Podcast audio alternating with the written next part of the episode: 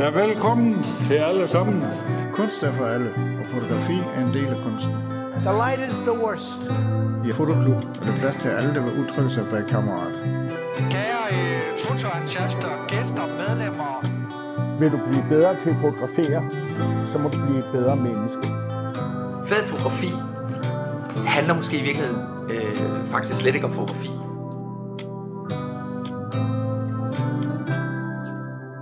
Velkommen til Fotoklubben med Christian Klintholm og Kim William Katton.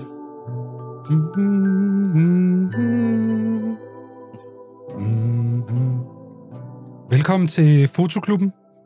Mit navn det er Christian, Kaffen er varm, og mit navn er Kim. og øh, varm kaffe Kim. Mhm.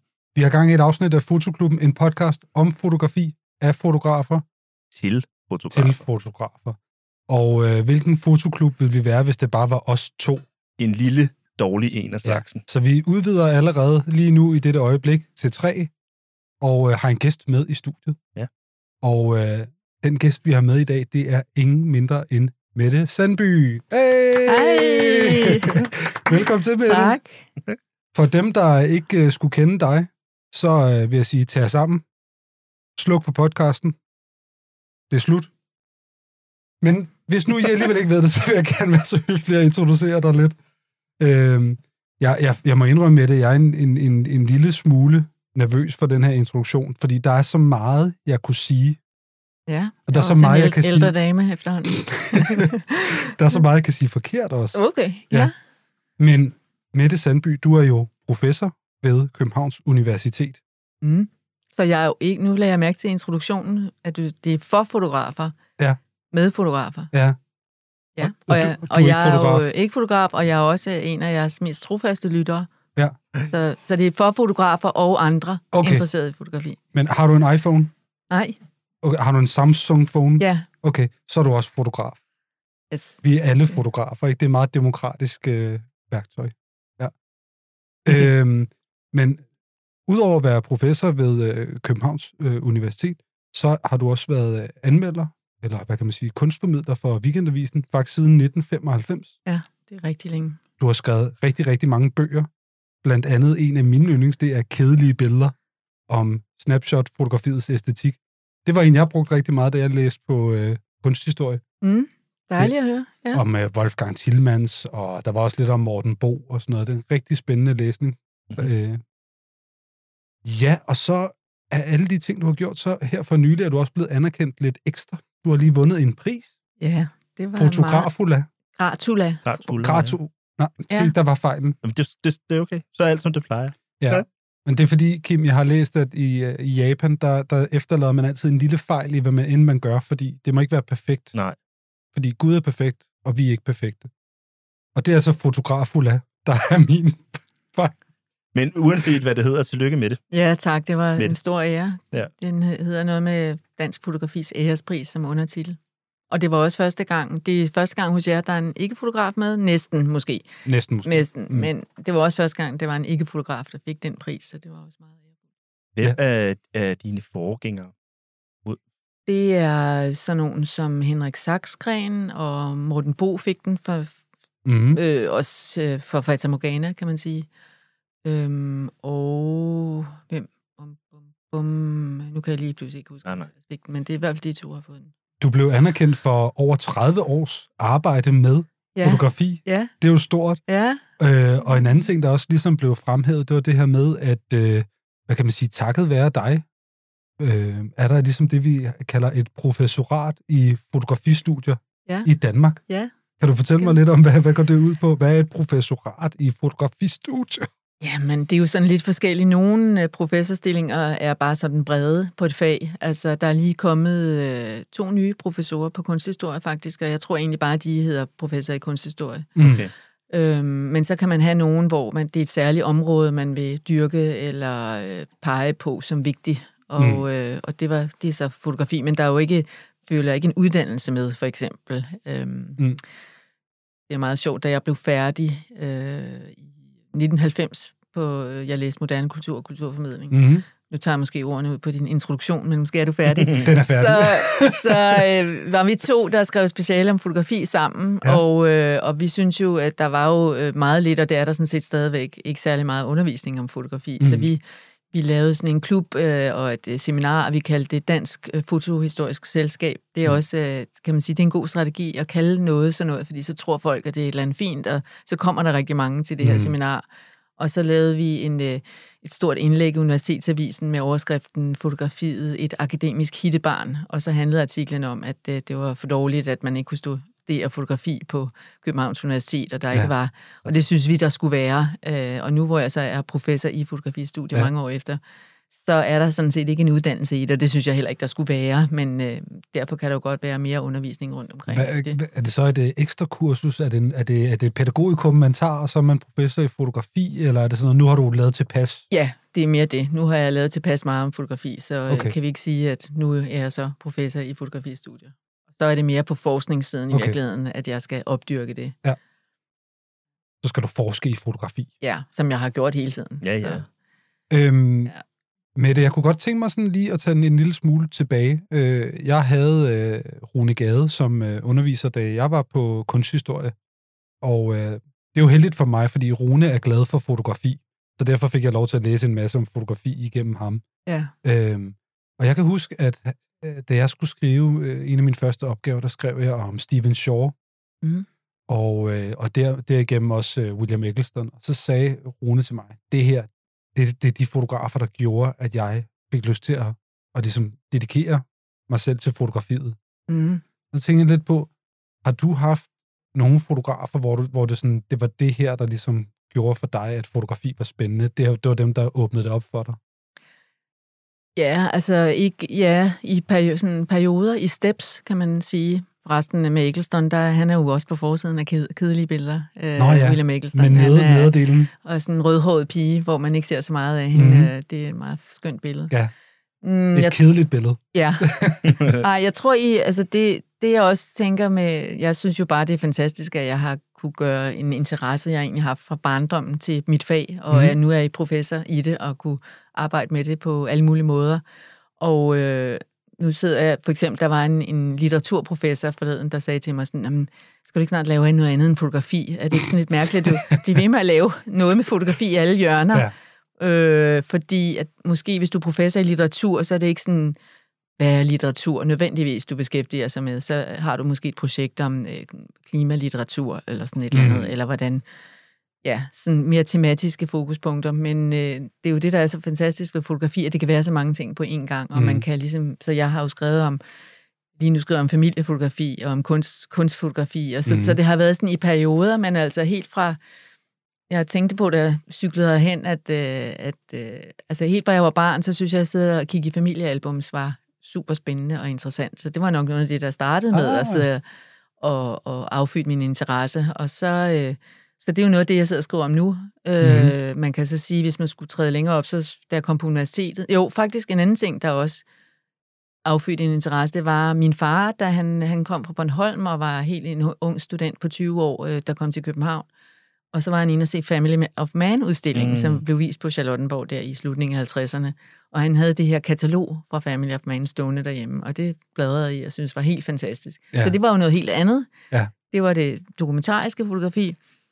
Og da jeg så kom på universitetet, og faktisk, øh, jeg skrev min første opgave om fotografi om Family of Man, faktisk. Og øh, da jeg så skulle skrive speciale, så var det der, hvor øh, det var i slutningen af 80'erne, omkring 1990 faktisk, hvor Cindy Sherman var kæmpestor. Mm.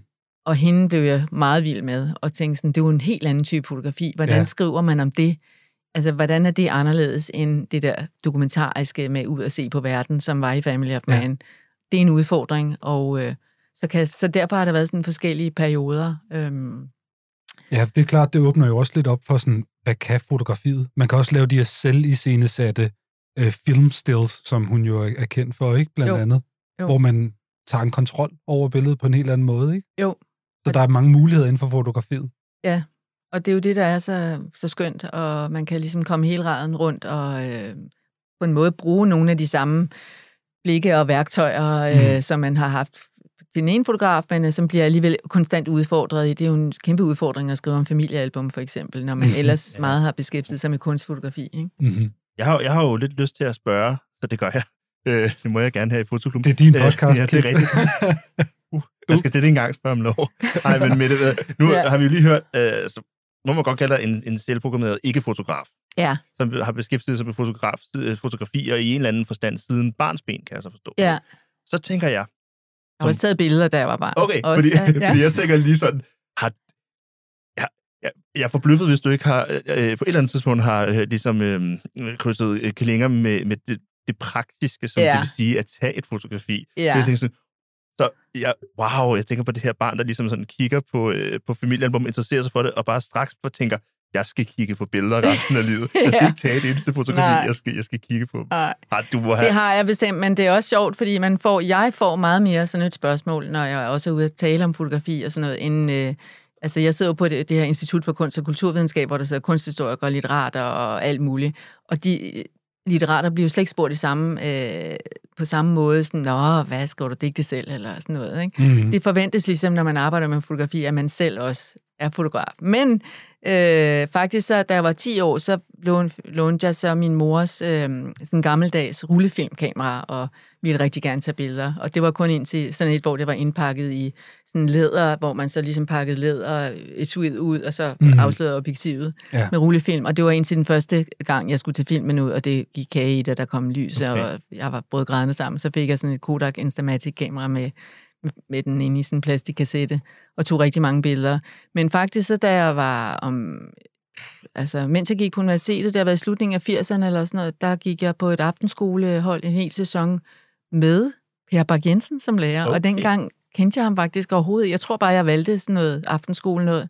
Mm-hmm. Og så var det ham, der underviste, så det var mit første bekendtskab med ham, og jeg tror, han... Jeg er ikke gået på andre aftenskolehold, men jeg tror, han var anderledes end mange andre. Men der lærte man sådan basic mørkekammerteknik, ja. men det var også noget med, at man skulle ud og fotografere et sted og mærke et sted og sådan nogle ting, som folk blev sådan lidt provokeret af. Ja, ja, ja. Fordi de vil lære, hvordan man stiller skarpt. Ja, men det, så det var en stor ting faktisk. Og så havde jeg mørkkammerudstyr og øh, lavede det i nogle år, indtil jeg synes, at det var for besværligt, og det var alligevel Mm. ikke rigtig mig og sådan noget. Så jeg har haft fingrene helt nede i Okay, okay. sovsen okay. Og lavet selentoning og sådan nogle ting. Okay. Ja, det er sjovt at tænke på, hvis nu man var noget mere klassisk, altså lad os sige, man var kunstanmelder, der anmeldte uh, skulptur og maleri. Altså, Så ville man jo ikke blive spurgt ham Nej. om det. Nej. Præcis. Men Ja. der er en underlig ting med fotografi, er jo meget underværdsat. Jeg kan, jeg kan huske for et par år siden, der øh, tænkte jeg meget over det, fordi at der var en auktion. Ja. ja der er løbende auktioner i Danmark jo, men øh, der var nogle Astrid Kruse Jensen billeder, som var til salg. Og det var bare sådan, det, det kan du gøre et kub på, fordi de blev solgt for ingenting. Ja. På Laurits? Eller, Ja, et eller andet, ikke? Ja. Eller Brun Rasmussen, en af dem, ikke? Hvor jeg også bare tænkte sådan, det er sjovt, det der med, at det er så under... Øh, ja, hvad kan man sige? Jamen, Værdsat, eller Jamen, det, altså, fordi man, det, det er jo også derfor, det egentlig er, når man skriver om det, eller er kritiker, eller hvad man nu er, Mhm. mm-hmm. at uh, man har prøvet det lidt selv, og ved, hvor svært det er. Mhm. Mm-hmm. Så må man mere respekt for det, kan man sige. Og nu sagde du, du havde læst kunsthistorie, men, og det blev sikkert afskaffet før din tid, men i gamle dage engang, var mm-hmm. det Mhm. jo sådan, at man havde alle mulige praksisfag. Man skulle lære linoleumtryk og hvad ved jeg, dit og dat, altså Ja. ja. på kunsthistorie. For, Ja. ja. Og der var tanken ikke, at man skulle blive kunstner selv, men man skulle faktisk forstå Ah, ja. de gamle mestres arbejde, og hvor svært det Ja. ja. var. Jamen, det har de da også Øhm. på film- og medievidenskab. Der, der har man da også lidt halvt år, hvor man laver en kortfilm. Ja. Fordi man skal lige Ja. værdsætte, Ja. hvad det egentlig kræver, og, og hvad der går bag ved det. Ikke? Så det er jo faktisk en meget god idé. Ja, lige at sætte sig ind i det. Ja, det synes jeg. Og så tager jeg jo selvfølgelig stadig, altså, men det er jo bare øh, almindelige øh, familiebilleder og sådan noget der med telefonen. Nu har du øh, fulgt med i dansk fotografi Ja, i over 30 år. Ja. Det siger øh, Fotogratula-prisen i hvert fald. ja, Øhm, og øh, en, en del af det som arbejde, som Kim og jeg egentlig også har tænkt med den her podcast, det var måske også at få lidt spotlight på, på en, en, en anden generation. Altså man kan sige, vi, vi kender jo nogle store danske kunstnere. Det, det kunne være Astrid Kruse Jensen for eksempel, eller Trine Søndergaard, eller, eller Per Bak, ikke? Jo. Er der Ja. nogen fra den, den, den næste generation, som du sådan holder øje med, eller er, er optaget af de her dage? altså hvad, er det næste, hvad mener du med den næste generation? Hvem er det? Altså, Jamen, øh, det de jo- unge, eller de ældre, midt, eller de gamle, eller de midt imellem? Om eller der er hvad? tre tiers. øh, jo, men jeg tror det, er, fordi jeg, jeg har måske en idé om, at der er ligesom en, en generation især, som har været gode til at få sig selv ud. Mm. øh, og få sine ting vist. Og så er der ligesom et, et, et mørkt hul bagefter, hvor jeg ikke synes, at man ligesom har set lige så meget fra. Altså, så det er måske nogen, der er om fra ja, 30 til, til 40 år i den alder der. Hvis, hvis Jamen er det ikke meget dem, i jeres, der er hos jer? Jo, men det kan du Ja. godt være, det er dem. Er der, Ja. er der nogen af dem, du holder Nå, men en, med? en, nogen, ja, men altså, på? en grund til, at jeg også har hørt jer lige fra starten, mm-hmm. Mhm. altså, det er jo også, fordi så får jeg også noget at vide om øh, nogen, hvad der rører sig okay. af de nye, og, øh, og sådan nogen, ikke? Ja. Som, øh, så, så det synes jeg da bare, I har meget godt fat i. Okay, okay. Så der er det jer, der er eksperterne, fordi man... Altså et eller andet sted lige nu sidder jeg og arbejder med, som sagt, øh, familiealbum, så så er jeg også ved at skrive en bog om... Øh, altså ellers har jeg nemlig mest arbejdet med noget fra sådan 60'erne, fra sådan konceptfotografi og ja. op efter, og meget med kunst, men... Øh, så den her bog, jeg er ved at lave om familiealbum og familiefotografi, det bliver også fra 60'erne frem, fra sådan Instamatic-teknologien øh, og til i dag. Øhm, men så jeg er ikke sådan... Så, altså når man arbejder med fotografi, det er jo sådan en kort historie, så interesserer man sig jo sådan set også for de Mhm. første daguerreotypi og sådan noget. Men lige nu er jeg ved at lave et projekt om kvindelige fotografer omkring år 1900. Øh, studiefotografen, der havde et studie og tog billeder Okay, af folk og sådan ja. noget. Så det er jo rigtig meget sådan noget med arkiver og sidde og grave sig ned i nogle ting. Og, Ja. Det er så bare forskning. For at, det er forskning. Ja. Og for at sige, så, altså, så nogle gange, nogen der spørger, hvad er de hotte nye unge? Mm. Mm. altså, jeg, jeg synes, uh, der er meget, jeg ikke følger med i. Så, Mhm. så derfor så kan jeg høre jer og, sige, og få samtaler med nogle af de der øh, spændende yngre kræfter, I har præsenteret. Så det synes jeg er rigtig godt. Okay, det var ikke det svar, jeg ledte efter. jeg, jeg, jeg tror Men måske, tak, nej, men jeg, jeg tror måske, det, det er egentlig sjovt, når du nævner Astrid Kruse og siger, at der er et par, par andre også, eller der er et, så kan jeg ikke lade være at tænke, nå, i virkeligheden, så, så taler du, Christian, lidt om en generation af fotografer, der har formået at, ligesom, at penetrere de, de store kommercielle gallerier i København i virkeligheden, ikke? Jo, Mm. Altså, jo. som stadig hænger der. Ja. Øh, øh, øh, og hvad savner vi, eller savner øh, du Jamen, jeg tænker også bare på, hvorfor... yngre i samme Jamen, det er måske også bare mere, fordi at Samme nu tænker jeg, kontekst, at eller? Me- Mette har, har jo en finger på pulsen. Ja, ja, ja. Så jeg kan godt vide, hvor finder, hvor finder du inspiration? Hvor leder du efter nye øh, fotografer hen måske også? Eller hvor? Altså, nu leder jeg ikke nødvendigvis efter nye fotografer, egentlig. Øh, for, men altså, jeg, jeg vil jo... Altså, ja, hvis døgnet havde flere, 20, 24, mere end 24 timer, så ville Ja. jeg gerne bruge mere tid på det, men, men øh, fordi også internationalt, ikke? Det, Mhm. mm. Men øh, ja, der kommer jo nogen op, og altså, lige nu har jeg lige fået en ny bog af Thor Birk Træs i hænderne, som har lavet en øh, super fin bog, synes jeg, om hvor han har fulgt ni, tror jeg, øh, mennesker i 90'erne, Mm-hmm. Mhm. og øh, som handler om, øh, ja, hvordan det er at være ved livets afslutning, og i fotos og sådan nogle citater. Ja. Sådan rigtig fint. Øh, Så jeg følger meget med i sådan fotobøger, og der synes jeg faktisk, der sker rigtig meget for tiden. ja, og, det må man sige. Meget i det felt mellem, øhm, og derfor vi sige, hvem på gallerierne og sådan noget. Jeg synes måske, gallerierne, er- der sker ikke så meget med fotografi, og heller ikke på akademiet for eksempel, har jeg også været sådan lidt ked af, hvor lidt egentlig fotografi, der har været de Ja. senere år. Det kommer sådan lidt i bølger.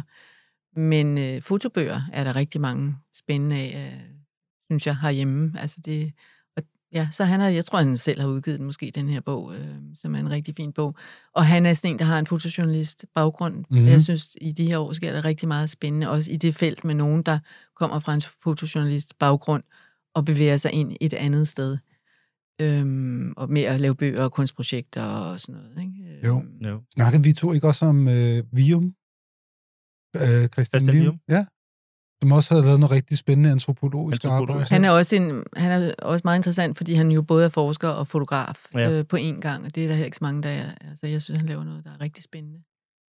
Øhm, men, Nej, men det- men det for eksempel sådan nogle som Svold og Hæsemand, for eksempel, og deres kystland, mm, ikke, er jo Ja. sådan en kunstnerisk bog, synes jeg. Ja. Og dem, øh, de, øh, dem talte jeg med øh, til en øh, åbning på Fotografisk Center i den her vinterudstilling om snefnuk, tror jeg den hedder, hvor, hvor de er med. Det var, lød som om, det var sådan lidt første gang, at de udstillede i sådan, Ah. sådan på, i sådan en kunsthal, og det var de sådan lidt benovet over. Men øh, det er Ja, fedt, at ja, der er, ja. det synes jeg er fantastisk, at der sker det der crossover, og det, det synes jeg, der sker meget af for tiden. Ja, ved du, jeg synes også, det, det klæder folk godt, at, at nogle gange må de gerne vide noget om det, de har lavet, eller de må gerne dykke ned i det. Ja, Fordi der har lidt været den der kunstneriske myte, hvor at, øh, at fotografen, det var noget, der skulle komme ud af maven, og det skulle bare være sådan noget, man gik rundt, og så tog man billeder, og så kom det bare til en, og man var bare et geni, ikke? Jo. Og hvis man var en, der forskede noget, eller var lidt antropologisk, så var det lidt fy-fy. Det er i hvert fald en oplevelse, Mm. som jeg har haft. Det har du sikkert også haft, Kim. Mm, jo, jo. Men, ja. At, at det skulle helst komme sådan ud af sådan en naturtalent øh, mavefornemmelse, ikke? Det er dejligt at se, at det også kommer lidt frem, det her undersøgende på den måde, ikke? Jo. Men det er der, synes jeg, der er rigtig meget af, og det er jo så også noget, som altså sådan nogle, som, øh, altså nogle ældre navne, som Kent Klisch og Pia Arke, for eksempel, Ja. er sådan nogle, jeg har skrevet om og fuldt meget, og det Ja.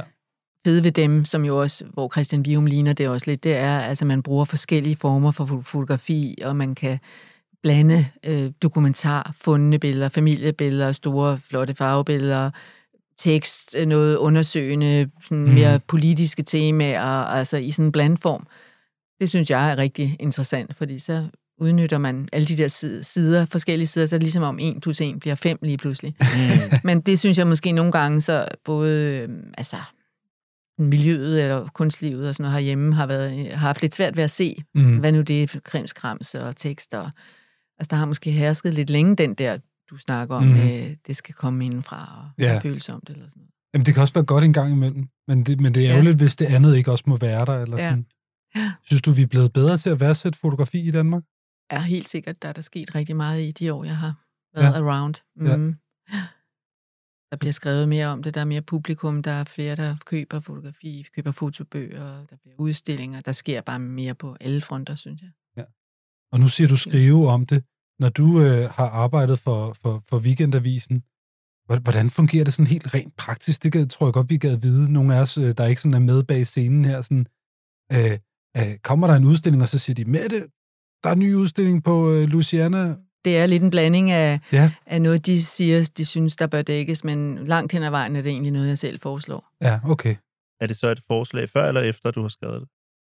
Det er altid før. Ja, ja det er det. Det lyder også øh, praktisk. I mange år, altså i de første mange år skrev jeg kun om fotografi, så har jeg skrevet om alt muligt samtidskunst, mm. og også om Skagensmalerne og Picasso Okay. og sådan noget i mange år, men nu de senere år er jeg ligesom tilbage til at kun skrive om fotografi. Så så, øh, altså det er jo en ugeavis, så mm. jeg kunne godt skrive øh, tre anmeldelser om ugen for med alt det, der sker, men det er der jo ikke plads til. Der. Så, så man, man slås lidt om spaltepladsen. Det kan nogle gange være det Ja. Hårde ved det, fordi jeg får tilsendt mange fotobøger, og jeg får mange udstillingsinvitationer, mm. og der er rigtig, sker rigtig meget godt og spændende, og det er jo, altså, man kan ikke få lov til at skrive om så meget af det. Så. Hvad, er der også håber bestillingsopgaver, så at sige? Altså er der også noget, hvor redaktøren kommer og siger, vi skal have noget om den her, og så sidder du og tænker, det her, det ved jeg ikke, hvad jeg skal sige noget om, eller det interesserer mig ikke, eller... Nej, det er faktisk ret sjældent. På den måde er, er det jo en skønt at skrive på weekendavisen, at man kan være mere selektiv. Det er avisens egen selvforståelse er også, Ja. fordi det er en ugeavis, så skal man ikke dække hvad som helst. Så der er ting, man, altså, hvis der er et eller andet, der er sådan halv dødssygt, øh, Mhm. mm-hmm. ikke dårligt, heller ikke godt, eller sådan, hmm, så dækker man det måske ikke. Ja. Med mindre, altså, at det er en meget stor institution, der man skal forholde sig kritisk til også, der laver en halvlunken udstilling, for eksempel. Som, Ja. altså, dem bør man være kritisk overfor. Men hvis en, lad os sige, en ung kunstner laver en, en udstilling eller en, en bog, der sådan ikke rigtig er god, og heller ikke rigtig er, er dårlig, og Mhm. bare sådan, så dropper man måske at skrive om det. Det der selektionen er ret hård. Det er jeg glad for at høre på en eller anden måde. Ja. Det må også være rart at slippe. Og det er også en avis, hvor man meget sk- skriver på engagementet, og det er ligesom ja. øh, accepteret af, at skribenterne har, vælger ting selv, de engagerer sig i. Det her, Christian, det er jo, Ja. ja. det er jo vores program, og man kan sige, øh, så øh, full disclosure og alt muligt, så kan man sige, at øh, Mette, du har jo faktisk, øh, du har jo øh, lidt, øh, øh, du har skrevet om os. Du har skrevet om fotoklubben på et tidspunkt. Ja, i, i weekenden, ja, ja. Og det var, det var, altså, det var en stor dag for mig og Christian. Ja, det var dejligt. Det var vildt Ja. dejligt. Er det ikke rigtigt? Jo, jo, men det var, men det var stort for mig, fordi Det var kæmpe, at jo. Mette havde jo en legendarisk status, da jeg gik på kunsthistorie. Ikke? Så Ja, det, var, tak. det var syret for mig at Ja, se. tak. Det var syret, nemlig. Øh, men også sjovt at se, at podcastformatet lige fik lidt uh, love i det trygte medie. Jeg holder jo Ja. ja. stadigvæk af de trygte me- medier. Jeg er jo ikke sådan en, der kæmper imod dem, eller sådan, Nej. De gamle medier er ydt, eller noget. Jeg synes, Nej, det er nej. dejligt. Jeg er åbnet en avis. Ja, ikke? Det gør jeg stadigvæk. Men jeg synes jo, det er fantastisk, at findes, og der, altså på den måde er det, det er jo det podcast, mediet kan, altså få alle mulige øh, øh, ikke institutionaliserede stemmer frem på en sådan enkel måde. I sidder hernede i en kælder og har lidt udstyr, og så, så, så kommer I ellers ud over Mm. rampen, og det er jo Altså, på den måde synes jeg, der sker meget i... Jeg synes, der lige i de år er der sådan en eksplosion i noget, jeg ved ikke, man kan kalde det vækstlaget eller hvad, men der er jo, så er der jo Søren Rønholds øh, podcast, så mm-hmm. er der øh, Emil Ryge og øh, ja, og dems, øh, dansk dokumentarisme, som både er et nyhedsbrev og podcast og så videre. Siger Nygaard. Nygaard. Ja. Dirret Nygaard, ja. Ja. Og øh, så er der øh, sådan nogen som Atla, for eksempel, som var indstillet sammen med mig Ja. til, øh, til den her fotografpris også, som jo er de her 4-5 øh, unge kvinder, der synes, der skal ske noget, og laver pop-up og laver Ja. tidsskrifter Ildsjæle. og ildsjæle. Altså, sådan Ja. noget, der, der sker jo rigtig meget Ja, for jeg tiden. Så det synes jeg er vildt. fedt Apropos institutioner, en ting, der ikke sker. Ja. Jeg, jeg ved simpelthen ikke, hvad du skal gøre ved det, men jeg har, jeg har bare lyst til at bræge lidt, fordi nu bræger vi lidt. Hvorfor er det, at når Kim og jeg vi er færdige på vores øh, lille øh, højskole, daghøjskoleuddannelse, så vil vi gerne studere videre. Ja. Ikke? Jo. Så kan vi, øh, vi kan vælge at søge ind på Kunstakademiet, men øh, de tager meget få fotografer ind. Du skal være den næste Absalon Kirkeby eller, eller en anden, for Ja. ligesom at komme ind. Mm. Så du tænker, Nå, så enten skal jeg være fotojournalist i Aarhus, eller så skal jeg søge til udlandet. Ja. Ja. Og så, så skal du til Göteborg eller Glasgow. Glasgow. Du er heldig, heldig, hvis du kan Ja. komme ind i Tyskland, altså på en af Ja. deres. Hvorfor er det, vi ikke har noget i Danmark, der er videregående fotografi? Jeg ved det ikke. Øh, der er mange, der har sluges for det og kæmpet for det i, øh, i mange år. Altså jeg kan huske helt i gamle dage, da, da jeg begyndte, at, altså der i slutningen af 80'erne, da jeg gik på universitetet, og der var Per Bak Jensen jo faktisk ansat inde på, øh, på akademiet, men han Mhm. mm-hmm. øh, var jo øh, lektor og havde det her grafisk værksted. Han blev jo aldrig sådan professor, som var jo det fine, hvor man har en skole og så videre. Han var mere sådan ledet et værksted. Mm. Og så lavede han nogle, øh, han, så, han samlede ligesom en generation af sådan nogle Erik Steffensen og Mads Gamdrup og Signe Guttormsen og Pia Arke omkring sig. Det var, de var sådan samme generation. Mm. Og så lavede han nogle seminarer, der hed øh, Fænomenet Fotografi, som blev udgivet i to øh, sådan publikationer. Og der debatterede man det også dengang, der omkring 1990. Og, og selv, jeg kan huske, altså nogle af dem, der gik der egentlig, som meget, var meget dedikeret til fotografi, de var imod, at det skulle være ligesom øh, en skole for sig, eller noget for sig. De, de synes det var federe at gå på sådan en bred skole, hvor alle var kunstnere og Mm. så videre. Så det er jo sådan, jeg ved ikke, et, et, noget man aldrig bliver færdig med at diskutere, om det er godt eller dårligt, men jeg synes, at det havde været rigtig godt, at altså, det har da betydet noget for dansk fotografi i forhold til vores øh, nordiske naboer, for eksempel, at vi ikke har haft en specialiseret uddannelse mm. i Mhm. fotografi. Altså, de har en meget stærkere tradition på alle mulige måder. Altså f- flere dedikerede fotografer, der har en ordentlig uddannelse. Ja. Et miljø, institutioner, øh, kritik, historie, alt muligt. Ja. End man har i Danmark. Ja. Apropos øh, udlandet, er du, øh, er du øh, med det ops på, øh, hvad der er sket op på Universitetet i Göteborg efter sammenlægningen af Høgskolen for Fotografi og Varland, deres, kun, deres frie kunstakademi? Øh, det- Der var i hvert fald snak om det umiddelbart, da jeg stoppede deroppe, at det var sådan, fremtiden kom til at se ud. At man netop øh, øh, kollapsede Ja. den, den, dedikerede fotografiske kunstskole med den frie kunstskole. Ja, nu hedder det jo bare Varland, Varland, kan man ja. sige, men mm, jeg ved ikke, om det er, fordi de har mange ressourcer. Mit indtryk er, altså jeg har været deroppe en, til en del seminarer og forskellige gæsteoptrædener og sådan noget der, at, øh, at de faktisk øh, stadig prioriterer fotografi ret meget. Øh, på, ja, øh, men jeg ved ikke helt, hvordan det foregår, om de, fordi de har jo stadig nogle af de der... Øh, øh, deres professorer, som er specialiseret i fotografi. Så jeg tror, det er sådan, selvom det er en skole, så kan du, tror jeg godt, man kan specialisere sig i fotografi. Og de gør meget ved at, ved at synliggøre det, og på alle mulige måder. Okay, Så mit indtryk er, at det er stadig et godt sted for fo- at studere fotografi. okay. Og fysisk er, er, er lokalerne blevet blandet sammen? Ja, det er et Er sted sammen? der på, øh, ja, som hedder Varland. Mm. For det var meget specielt for mig at starte derop i sin tid, og opleve et miljø, der var så dedikeret til fotografi ja. kun, Ja. som havde deres eget afgrænsede område, Ja. hvor det foregik. Ja. Og man vidste, man talte det samme sprog. Ja. Hvis man ikke kunne det nu, så skulle man nok lære det. Eller Ja. sådan. Mm-hmm. Det var ret, ret interessant at, at gå derop og opleve det blive taget så seriøst. Ja. Hasselbladcenteret. Og, Mm. altså det, Ja. apropos institutionelt. Altså det er det hele, institutionalisering, det, det ideelle, og det er jo på en måde nok det, Varland prøver at efterstræbe, fordi de er jo en del af Jødeborg Universitet. Ja. Det er, at man har øh, kunstarterne, og hvor man så kan specialisere sig i fotografi på en dedikeret måde, hvor der er lærer, der kan hjælpe en på vej osv.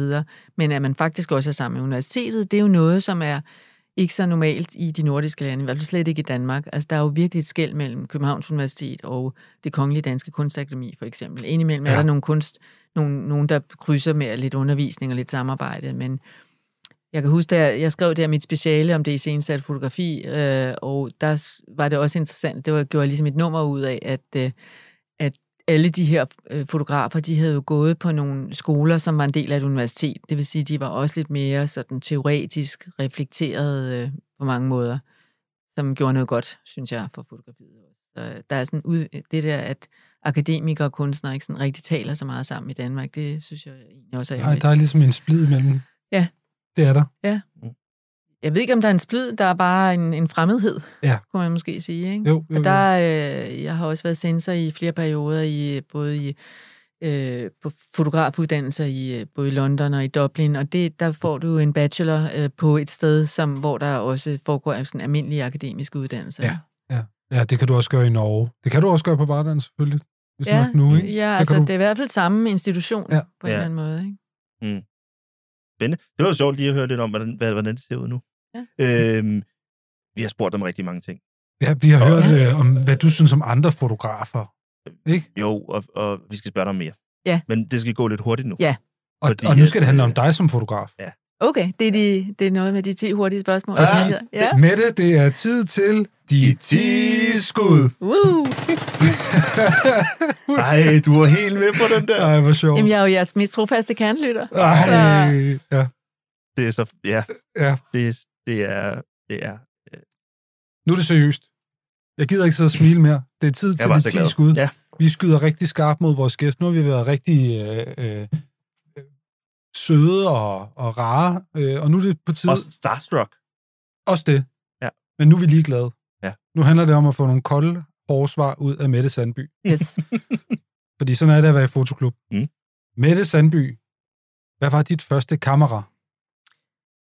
Det var et uh, Kodak Instamatic med uh, filmen i plastikkassette, lige til at sætte ind, og uh, blitzterning. Okay. Bum. Og hvor man afleverer hele pakken til fremkaldelse. Var det sådan, at det Ja. var? Ja. Simpelthen. Kodak med Moment kommer ud af den. Er det den kampagne? Øh, Og jeg tror, det hed uh, Kodak Instamatic, tror Nå, jeg. Så ja, det men, kom der i, men øh, kampagnen, Nå. at der findes et Kodak Moment. Er det kom det med Instamatic? Jeg, jeg vil sige, det er sådan noget, hvor du kan gå ind og søge på reklamerne. De er ret flotte. Bare de der papirreklamer Ja. fra Instamatic. Nå, men jeg er ved at ødelægge de 10 skud allerede. Det går meget langsomt nu, på grund af mig. Nå, men det, Et Instamatic. Det er Kodak Instamatic. Ja. Øh, det er jo nu til, til, dig, til dig, ikke fotograf. ja. Det var dit første kamera. Har du et yndlingskamera? Øh, Hvis det er lige nu, så er det min uh, Samsung-telefon, min Ja, nye Samphone. Samsung. Sam, jeg har lige fået en ny, og alle omkring mig, min familie og alle rundt, de synes, jeg skal have en iPhone, men jeg har et eller andet mærkeligt princip om, at øh, jeg boykotter iPhone. Sådan der. Okay, Så, det skal vi ikke ind i. Nej. Og det, kunne, det var jeg lidt allerede. Mette, hvem er din yndlingsfotograf? Det er... Uh, det er et svært spørgsmål. Mm. Sofie Kall, vil jeg sige. Sofie? Sådan. Ja, vi Ja. talte før om sådan skridt, der har rykket, altså nogen, der har rykket ved noget, og da Ja. øh, stødte på hendes værk, så rykkede det i den grad noget. Jeg synes, det var... at Hun er, Ja. ja. har en enestående måde at bruge fotografiet ja. på, og øh, hele vejen. Men det skal vi ikke... Nu, nu er det de så hurtigt, Og så... vi kan godt lide, men- altså jeg vil da også sige, den Jeg- der udstilling på Luciana. Øh, Ja, og så Take det, hun også laver yourself. bøger. Nu tog jeg bare lige med sådan en dejlig kassette her med alle hendes, med rigtig mange af hendes bøger, ikke sådan en lille objekt. Uh, med sådan en, øh, sådan en, par, en kasse med små bøger. Så det er også det fedt, hun laver kæmpe udstillinger, men så laver hun også de her små bøger med Ja. sådan egentlig gnidret sort-hvide fotografier, ja. og det er bare vildt dragende, det hun laver. Og, øh, og jeg, øh, min, den bog, der hedder Mindesmærker, som er, er min phd afhandling den starter med, at, hvor jeg siger, at det var da jeg så en udstilling med Sofie Galle op i Stockholm, at jeg skulle skrive den her bog, fordi Oj. det var wow, og det hun laver. Altså hun kommer så meget rundt. Og så var jeg så heldig i 2010 at blive inviteret til at sidde i Hasselblad-priskomiteen, som jo er verdens øh, største pris, fotografiets Nobelpris. mm-hmm. Og Nu det siger var, du ikke, du har været med til at give hende Hasselblad. jeg har været med til at give hende Hasselblad-prisen. Så, Og jeg var bare sådan, okay, jeg skal sidde i den her komité, og hun skal fandme have prisen. Og ja. øh, det holdt lidt hårdt. Der var nogen, der synes, altså fordi det er jo sådan på den måde en lidt traditionel pris, og hun er, der er jo nogen, der vil sige, at hun ikke var fotograf, selvom hun altid arbejder med fotografi. Og der er jo meget tekst ja. og sådan noget der Ja. også.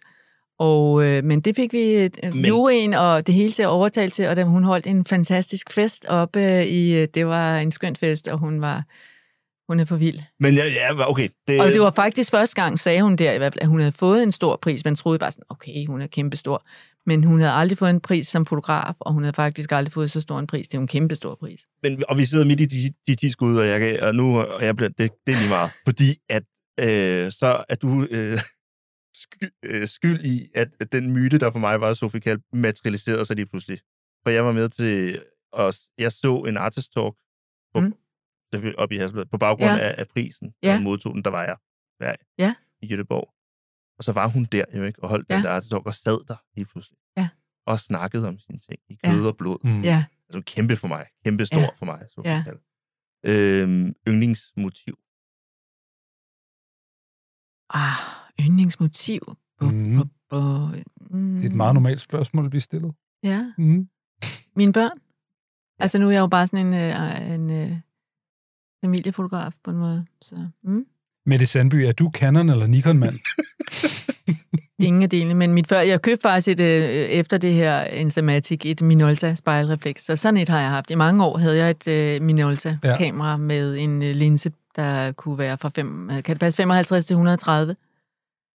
øhm, Linser. Det er noget, du øh, får ned på bageren. Fik Ja. du den. den fiskede du simpelthen efter. Yes. Og så nævner du sådan off-brand i vores podcast. Ja, hvorfor taler jeg aldrig om Minolta? Jeg var vældig glad for Minolta i er mange år. off-brand. Mit spejlreflekskamera. Det er også et godt kamera. ja. Ja. Øhm, sort-hvid eller farve? Farve. Jeg er nysgerrig nu, men Flash, eller, flash eller naturligt lys? Det har jeg. Pas. Begge dele. Ikke det. Det kunne godt være, når du var sådan, øh, du ved, øh, familiealbum og snapshot, og så kunne det godt være, du var lige sådan, flashen kan noget med det. Med det. nej. Du, du fisker lidt der. Du vil Det kommer an på hver ting til sin tid. Altså, ja. Ja, det er jo det rationelle svar. ja. Film Jeg, har- jeg kan mærke, at jeg har ikke noget i maven omkring det. Nej, okay, så godt, så det er bare der, der. er også i orden. øh, film eller digital? Så altså film som i celluloid, eller hvad det ellers skal være. Film, Ja. på en måde. Ja. Det kunne vi kun være enige i, ikke også, Christian? Nu kommer det sværeste skud. Mm. Weekendavis eller KU? KU. KU? Ja. Ja. Hvorfor? Jamen, det er jo der, jeg øh, har været trådt mine sko i 40 år, agtigt nærmest der omkring, eller mm. et Mhm. eller andet, siden jeg startede med at læse derude også, og det er et fedt sted at være. Jeg har nogle super gode kolleger, jeg kan lave, jeg er så privilegeret, jeg kan lave lige hvad jeg vil, og jeg, der er ikke ret mange, der bestemmer over, hvad jeg gør, og det, det er et skønt sted at være. Bum. Sådan. Det giver mening. Hvem gad du godt fotografere? Uha. Med dit Samsung-kamera. Nu, nu kommer de 10 skud på prøve. Måske Sofie Kall, faktisk. Øj, Det er ja, sjovt. det kunne vi Hvis se jeg komme. turde, jeg tror, det ville være... Det ville også være lidt angstprovokerende, fordi hun er også en... Øh, altså, de gange, jeg mødte hende, hun er sådan ret... Hun er sådan... Har lidt tough, provokerende, øh, stram attitude. Mhm. Lidt en bitch. Det er også godt at være lidt bange. Super fransk også. Ja. Er det ikke rigtigt? Jo, jo. Man- Hvis man, må, Utroligt. hvis man kan super fransk. Ja. Det er ret vildt. Nå. Mette, Øhm, du øh, er nået til det tiende skud. Som jo selvfølgelig også er et meget afgørende spørgsmål, og det handler om, hvordan har du det med at være med i en fotoklub? Fotoklubben.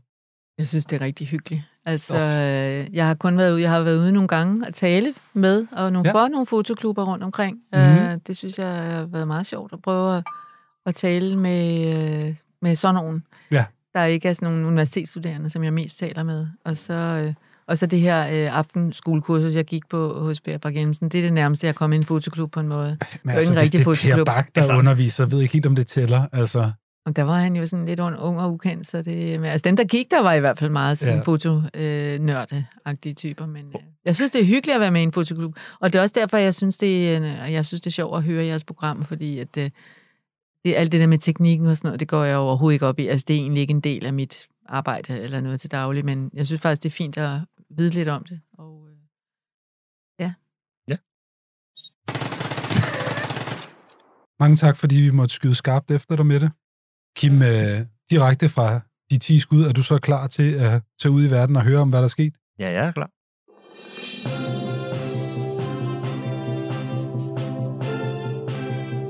Da-da. Velkommen til Fotonyheder med Christian Klintholm. Vi starter i øh, Danmark, og vi slutter også i Danmark, fordi i dag kommer nyheden om, at fotonyhederne stopper i Fotoklubben. Der vil ikke være flere indslag omkring fotonyheder i Fotoklubben. With peace and love, vi stopper her. Christian Klindholm fra Fotoklubben udtaler selv, at det er for at gøre podcastene mere tidsløse, gøre dem lidt nemmere at afvikle, fokusere mere på gæsten og den gode samtale fremover. For mere om nyheden vil jeg gerne stille ud i felten til Kim William Katzen, der står på pletten direkte ude foran Fotoklubben. Jeg står herude øh, ved fotoklubben, og øh, jeg, kan, jeg skal gøre det kort. Jeg kan bekræfte, at den er god nok. Tusind tak for den intense rapportering. Det var alt for nyhederne for i dag.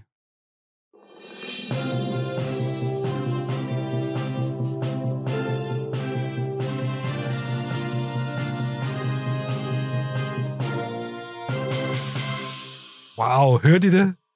Intenst, var? Hvem har set det ske? Nu sidder vi her alle sammen igen. Ja, vi er tilbage i øh, fotoklubben. Vi skal lige komme ned oven på de her meget chokerende nyheder om, at øh, nyhederne ikke er her længere. Noget, der til gengæld er her, det er et indslag, hvor vi kigger på fotografi. Yep.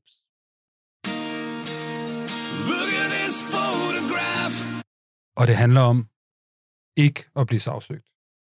Og en, der er rigtig god til ikke at blive sagsøgt, det er Mette Sandby. du har Ja. ikke været sagsøgt nogensinde, vel? Øh, det tror jeg ikke, nej. Nej, okay. Ej, men Lad os nu se. i, i din line of work, der er det også lidt alvorligt, ikke? Plagiat og... Ja, ja, for pokker. Og der er ja. vel meget mere at Ja. tjekke, at de billeder, du bruger i bøgerne, de er clearet, ikke? Og sådan nogle ting. Det, øh, Det handler faktisk om Ja. ikke at blive sagsøgt. ja, ja, Det, det, du det laver. gør det. Ja. Ja, det er i hvert fald en af tingene, det er rigtigt. Jamen, så Ja. forstår du også. Ja, ja, Ej, vi skal give Mette et badge bagefter. Vi har de der badges, hvor Nå, der jo. står, det handler om ikke at blive sagsøgt. ja, Ja. Ja. Så kan du have dem på til Ja. konferencer. Og hvad? ja. Ja. Hvis du vil. ja. Nej, nej, nej. Nå. Nå. Mette, vi er kommet til den del af, af afsnittet, hvor at, øh, du har taget et billede med til os. Det kan være et billede, der har betydet meget for dig. Det kan mm. også Mhm. være, at du har opdaget for nylig, eller et, du bare synes, det er interessant at snakke om. Ja. Og øh, ja, hvad har du taget med til os? Jeg har taget et, jeg har, øh, det var, jeg skrev også, Ej, men kan man ikke tage et par stykker? Nej, et. Så nu er det noget, jeg har opdaget for nylig. Mhm. Det er et billede af en amerikansk fotograf, der hedder Haley Morris Cafiero. Det er faktisk øh, fra en serie fra 2013, øh, der hedder Weight Watchers. Og hvis I kigger på det her, i, øh, det er, der sidder en øh, tyk, kan man godt sige, kvinde midt i, og øh, det er hende, der er egentlig centrum for billedet. Mhm. Mm. Og det er faktisk et, hun har taget på stativ af sig selv. No. Og, øhm, og bag i, hun fortæller, altså grunden til, hun, hun startede, jeg har hørt et foredrag på Tate Modern for et par år siden, hvor hun præsenterede øh, sin nye bog, som ikke var den her, hvor hun fortalte, at hun havde taget et øh, billede af sig selv, sådan et turistbillede på et, øh, på et øh, kamera på stativ, og da hun så så billedet, så stod der en og gjorde sådan en grin med hende øh, bag i Ah. og ligesom øh, gjorde grin med, at hun var tyk og lavede ansigter ja. og så videre. Og øh, jeg er ikke sikker på, at det er det her billede, men det kunne det godt have været det billede, I ser Mm. her. Jeg har nogle flere med fra serien. Øh, men det er også et meget fedt billede, der siger en, en masse om fotografi. Der står en sådan lidt øh, tynd lækker pige ved siden af hende og fotograferer kæresten, som er... Altså pigen, der fotograferer kæreste, er lige bag ved Haley, og han står ligesom og kigger sådan vrængende ned på hende, som om Mm. sådan, jeg gider ikke blive fotograferet med hende, der ser grim ud lige foran mig. Mm. Og så lige foran er der faktisk også en fyr, der sidder og tager et billede øh, til venstre side. Så han tager en selfie, muligvis må han få hende med. Og øh, kan I se det ned til, ven, til venstre ja, for hende? Øh, og øh, så er der også en reklame bag, hvor der står noget med anon- anonymity. Øh, hvad står der? Isn't for everyone. Isn't for everyone. Anonymitet på en er måde- ikke for alle. For er ikke for alle, og det altså, måske er det bare en reklame, der var der, måske har hun tænkt, at det var lige det sted, men hun er i hvert fald ikke anonym i det øjeblik. Altså hun bliver Mhm. Nej. genstand for alle mulige blikke. Jo, jo, og så er der en reklame, en kæmpe reklame for Hershey's, som er Ja. ja. en af de allermest legendariske chokoladebarer. Og, og Reese's. og Reese's, som er en Også chokolade. peanut chokoladebar. Ja. Ja. Klassiske Meget lækkert. ikoner. Ja. Ja. ja. Så der sker rigtig meget i det her billede. Og øh, hvor Og- er vi? Vi er ved Times Square, eller hvor er det henne? Jeg ved ikke, hvor det er et sted i USA. Hun er amerikaner. Ah, okay. Det ligner sådan noget Times Square, eller også så kunne det Ja. også være Vegas Det, eller det noget. ligner Times Ja, ja. Square faktisk. Hun sidder på sådan en trappe midt i det hele, og har sådan nogle... Øh, hun har ikke så meget øh, tøj på, så hun har sådan nogle lidt hvide, sådan kødfulde arme, for eksempel. Mhm. Ja. Og, øh, som, øh, og så har hun fortalt hun så til det her foredrag, øh, at... Øh, da hun så så det, blev hun egentlig ked af det, og så gjorde hun det til et projekt, hvor hun så stillede sig op på alle mulige sådan, turistagtige steder, med, enten med kamera med selvudløser forhåndsstillet, eller også nogle gange har hun haft en assistent med. Og så lavede hun et helt projekt, der hedder, hun kalder det et socialt eksperiment, og hun kalder det også performativt street photography. Mm. og, og det handler, det hedder Weight Watchers, altså ligesom I ved Ah. vægtvogterne, men det hedder Vente, altså det staves W-A-I-T, Vente Watchers. Okay. Og her står hun No, for eksempel wait, og spiser en is på i et lyskryds, øh, kryds, hvor der så også står nogen ved siden af hende, og ligesom vrænger, øh, øh, sådan kigger skævt til hendes udseende. Ej, hvor er det flot, ja. Det er sådan helt Martin Parr-agtigt, bare i Ja. Italien, eller sådan noget. Her er hun på en strand, hvor der går sådan et, øh, hun står på en strand hvor, i badetøj, hvor der står sådan et, går et lækkert par ved siden af hende, og også skæler til hende. Her er det nogle politimænd på gaden, for eksempel. Hun står og taler i mobiltelefon, og så kommer der nogle politimænd og laver sjov med hende, sådan gør grin med hende, fordi det kan man, når der står en, der er tyk på gaden, så kan man gøre grin med hende, selvom man er politimand. Så, fortal, så lavede hun det som et projekt, Ja. og udgav det både som en bog, og øh, så den var i medierne med det, og hun fik de vildeste, altså hun, fik, hun fortalte, hun fik omkring 2.000 mails om dagen i de første par uger, da det her Nå. projekt var annonceret. Hun fik kæmpe, kæmpe medieomtale og kæmpe alle mulige henvendelser, og ud af de der 2.000 om dagen, der var nogle stykker, der var sådan fedt, eller nogen var sådan, øh, nogle journalister, der ville skrive om det, men størsteparten var de vildeste hademails. Altså hun fik bare så mange beskeder om, øh, Hvorfor? du er grim, og du er... Øh, d- Hvorfor? Gå på slankekur, øh, hvad, hvad har du tænkt dig, og sådan noget. Og det summede hun så over ja. på det her fra 2013. Så summede hun lidt over det i nogle år. Og så tænkte hun, hvordan kan jeg komme tilbage på det? Mm. Så lavede hun så et nyt projekt, som en bog, der hed The Bullet Pulpit, som udkom i 2019, Mm-hmm. som betyder øh, ligesom øh, mobbeprædikestolen, hvis man oversætter øh, den, og hvor hun egentlig så, hun fik så meget sviner på Instagram øh, blandt andet også, at hun så Instagram egentlig og Facebook og sådan noget som sådan en mobbeprædikestol, Ja. ja. et sted, hvor man bliver bulliet rigtig meget.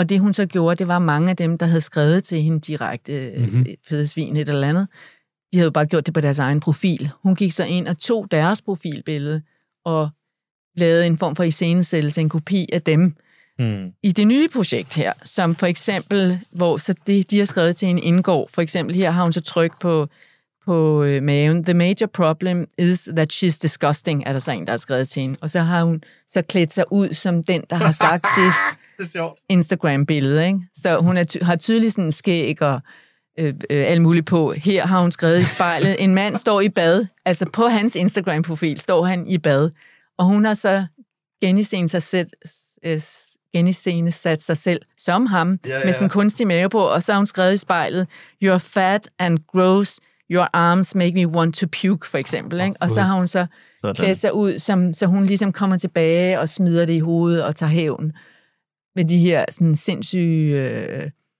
geniscenesættelser af sig selv. Altså folk, de er jo bare navngivende, de er ikke engang kede af at øh, lægge deres Nej, egen Instagram-profil til at give svineren på, på hende. Ikke? Så jeg synes da- bare, det er et vildt fedt projekt, ja. og øh, hun bruger ligesom, altså måske på en helt anden måde end Sofie Kall, som jeg har nævnt før, men en, der er sådan meget reflekteret over, hvad fotografi kan Mm. gøre, og man ligesom Sofie Kall også stalker andre og ligesom hævner sig på andre gennem fotografi, så Ja. gør hun det også på en helt anden måde, som øh, jeg synes er super sej, og så synes jeg også bare, hun noget af det fotografi kan jo er jo også at vise andre kroppe og Mm. andre øh, ja, vise os andre kroppe, og styrken i at være hende, og hun var mega sej, det der foredrag, ja. hun holdt. Altså, alle sad bare i salen og var helt, wow. Det er sgu da for ironisk, at hun laver et projekt, der netop handler om, hvordan folk kigger på hende, og Ja. hvordan de dømmer hende. Og så Ja. når hun udgiver det her projekt, så går folk ind på hendes profil og sviner hende til. Altså, det var da, Ja. det var da, Ja, har du ikke lært Jo. noget af projektet? ja. Ej, Jamen, det er vildt. det er en hård Det kan det forstærker det. Ja. Kan vi blive enige om en ting øh, med det? At det ikke er et billede, du har taget med. Ja, det, okay, det Ja, er første ja. Så er det ud. ud. Nej. Det var det første, der hvor hun sad på trappen, Ja, ja, ja, jeg tog med. det er Og så, så tænkte jeg, for Det at er forklare det lidt, så vil jeg vise nogle flere. Altså, det er Ja. jo det sådan, det er tit med, Ja. med fotografi. Noget af det, jeg interesserer mig for mest, det er jo sådan noget, der er i serier eller forløb, mm. eller sådan. Det er ikke så tit et fotografi, bare wow. Nå, men det var det, jeg tænkte med det her, fordi det, det jeg egentlig gerne vil sige, det var, at, at øh, det her, det er ikke god fotografi, så, så, så, så, så sådan. Altså, det her, det er Nej. ikke sådan noget, hvor du har det ene gode billede med det flotte lys og den rigtig røde farve. Nej. Det her, det er tydeligvis det, der også interesserer dig ved det her, det er samtalen rundt om det, og konteksten, og historien. Og, Ja, og det altså- tror jeg generelt er noget, der interesserer mig meget Ja. for fotografi. Og altså det tekniske, øh, hverken, altså går heller hverken så meget op i det. Mhm. Sofie Kahl, som jeg har nævnt flere gange, hun er jo bare sådan også en dårlig tekniker, der mm. laver uskarpe billeder og sådan noget. Ikke? Men, øhm, men jeg ved måske heller ikke egentlig nok om det. Jeg har faktisk også været jury i årets pressefoto Mhm. mm. for øh, nogle år siden, sammen med Sofie Amalie Klogart blandt andet. Mhm. Øh, og det var først, i kataloget skrev de sådan noget med øh, en tekst, der hed et eller andet med en akademiker iblandt os. Eller Åh, sådan noget. Så ligesom der er første gang, der er en akademiker i fotoklubben, så var det også første gang, der var en akademiker med som dommer i årets pressefoto. Åh. Men der kunne jeg jo godt se, at nogle gange, når vi sad og snakkede billeder, jeg synes, det var vildt interessant at høre fotograferne. Der var nogle ting, de gik op i, eller sådan omkring noget med farven og kornhed og lys Ja. ja. og et eller andet, Ja. ja. som jeg slet ikke fattede, eller slet ikke så, eller jeg synes, det var interessant at høre om, og, Ah, hvor og jeg blev også klogere af det, og det er jo sådan, jeg kunne godt mærke, altså på en måde er det jo meget godt ikke at vide så meget om det, men mm. det er alligevel også godt at vide noget om det. Det er sådan en balance, ikke? Det var øh, kig på et fotografi. Tak fordi du har taget et billede med. Det var Mhm. Haley Morris Coffiero. Capiero, tror jeg. Caffiero. Vi lægger billedet ud på vores Instagram og prøver på ikke at blive sagsøgt.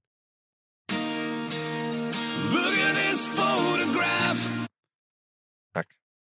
Ja, tak for det, Mette. Nu skal vi øh, til mit yndlingssegment. Vi skal ud i Kims brevkasse, og vi har lavet en øh, ny jingle Åh, i ja. dag. Kim, Er du klar til at premiere den? Det tror jeg, det tror jeg. Okay, vi prøver. Kim Katton, du ved en hel masse. Kim, det er tid til din brevkasse. Den var god. Er det kun jer to på lyd? Vi har, vi har lavet Ja, den godt klaret. Det er direkte ligesom på vores mixerpult. Ja, a cappella. Vi kunne jo godt... vi har jo en, øh, en anmelder i studiet. Det er rigtigt. Jeg Hvor- synes, den var god. Hvor mange stjerner vil du give den i weekendavisen? Men vi giver heldigvis ikke stjerner. Så Ah, men jeg vil skal- sige, jeg synes, den var, at- jeg vil skrive, at den var nytænkende og spændende og interessant og velref- velreflekteret. Velreflekteret. ja. Så du spændende Og lidt, og lidt fjollet også måske. Okay, Okay, det, Ja. det er jo også. tilbage på jorden. Og det er Ja. jo også. Det er jo Ja. perfekt. Ja. Nå, Kim, det er tid til brevkassen. Øh, Ja. Du har spurgt ud på Instagram, Ja. og øh, vores lytter har sendt spørgsmål ind. Hvad har du til os i dag? Masser, masser, masser, masser. Og vi har tid til lidt mere, for vi har øh, fjernet nyhederne. Mhm. Mm. Øh, kære Kims brevkasse, tak for en god podcast. Selv tak. Ja. Øh, jeg har brugt øh, tid de seneste år på at få børn, og jeg har ikke prioriteret at holde mig opdateret på fotografiets forunderlige verden. What is hot and what is not? Og så er der sådan en smiley med hænderne. Jeg ved det ikke, siger den lille smiley. Og lytteren. Nu trænger spørgsmålene sig på. Hvor skal jeg finde inspiration til, hvad der rykker, og hvordan undgår jeg at blive en gammel nar, der ikke fatter, hvad de unge de laver? Kærlig hilsen, den fortvivlede. Mm. Altså en, der har forstået, hvordan man skal stille et, et brevkassespørgsmål. Den fortvivlede.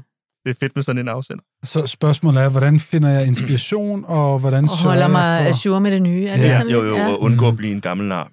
Og det er vel sådan en, der, åh, de unge nu til dag, forfatter dem ikke, og så bare stopper der. Og heller ikke prøver at fatte dem. Og det er jo sådan noget, hvor du, kom, sådan du, du får børn, og så har du lige nogle andre prioriteter, og så går du ud af døren en dag, og så lige pludselig er der ikke snørebånd på sko længere, og så er du sådan, er det en ting nu? Ja. Eller sådan, vi, vi tager billeder med Gameboy-kamera nu. Mm. Er det det nye? Ja. Øh, ja, hvor søger vi inspiration henne? Altså, det som jeg gør aktivt for at søge inspiration, i hvert fald, Ja. det er, at øh, jeg går tit på forlæsen, forlæsenes hjemmesider. Mhm. Så det vil sige, at jeg går ind på MacBooks for eksempel, Mm-hmm. eller Stidle, Mm-hmm. og så, øh, eller Loose Joints, som er et meget øh, fedt forlag, der ligger over i øh, England. Og så ser jeg på, hvad deres nyeste udgivelse er. Mhm. Mm-hmm. Og på den måde holder jeg mig meget ajourført med, hvad der er af fotografi derude, og hvordan det ser ud. Øh, og selvfølgelig er det ikke det nyeste nye, fordi man kan sige, hvis du får udgivet en bog på Mac, så er du slået en lille smule igennem.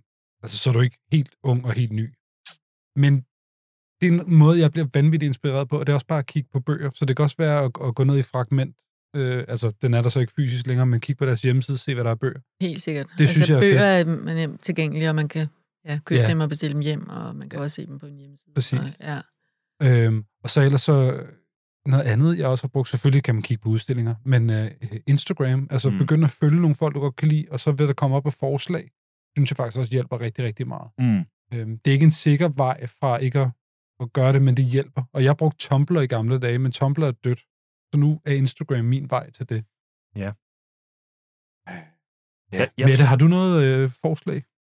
Ikke ud over det, du har sagt, egentlig, synes jeg. Og så kan man jo tage til Paris Photo, for Ja. eksempel. Ah. Altså kan man jo sige, der er jo rigtig meget fotografi, og selvfølgelig meget sådan kommercielt også, men der er Mhm. jo også nye bøger, og der er... Og ja, jeg synes stadigvæk, man skal prøve at se nogle udstillinger. Jeg bliver jo også overrasket, altså på Fotografisk Center, der har de den her øh, udstilling, der hedder Ung Dansk Fotografi, en gang om året. Ja. Og nogle gange har jeg, var selv øh, med til at kuratere den for en del år siden. Og man tænker, hvordan kan man blive ved med at finde 5, Mhm. 6, 7, fordi så mange er der heller ikke herhjemme Mm. øh, nye. Men øh, jeg synes, den, der var her sidst, var super god, og den, øh, der var sådan fokus på nogen, der... Det var noget med krop og anderledes kroppe, kunne man måske sige, der blev lidt et tema. Det var hende fra Meter, tror jeg det hedder, er et udstillingssted, der kuraterede den. Og øh, det, øh, så der blev jeg, så jeg noget nyt og noget overraskende, og nogle af dem kendte jeg, men nogle af dem kendte jeg heller ikke i forvejen. Så det var sådan egentlig meget øjenåbnende. Så der sker jo faktisk meget, som, hvor man ligesom skal kigge lidt mere under, ned under nogle sten. Som, øh, jeg synes også øh, for eksempel øh, Københavns Fotofilmskole, de, Mm. deres, øh, de havde deres afgangsudstilling sammen med Copenhagen Fotofestival her i sommer. Jeg synes også, der var mega mange spændende nye Mm. interessante ting, som var værd at kigge på. Som måske ikke, kan man sige, nødvendigvis er morgendagens nye kunstnere, men alligevel afspejler et eller andet, en ny måde at bruge Ja. ja. fotografiet på, eller en anderledes måde at bruge fotografiet. Jeg, vil- jeg vil også jeg vil, jeg vil gerne hoppe med på øh, Paris Photo. Også, øh, der har jeg ikke ved, jeg havde en årrække, hvor jeg kom derned, øh, og fandt det ekstra, jeg synes, det har været sådan dannende for, for, hvordan jeg kigger på fotografi på. Øh, mm. Stadigvæk.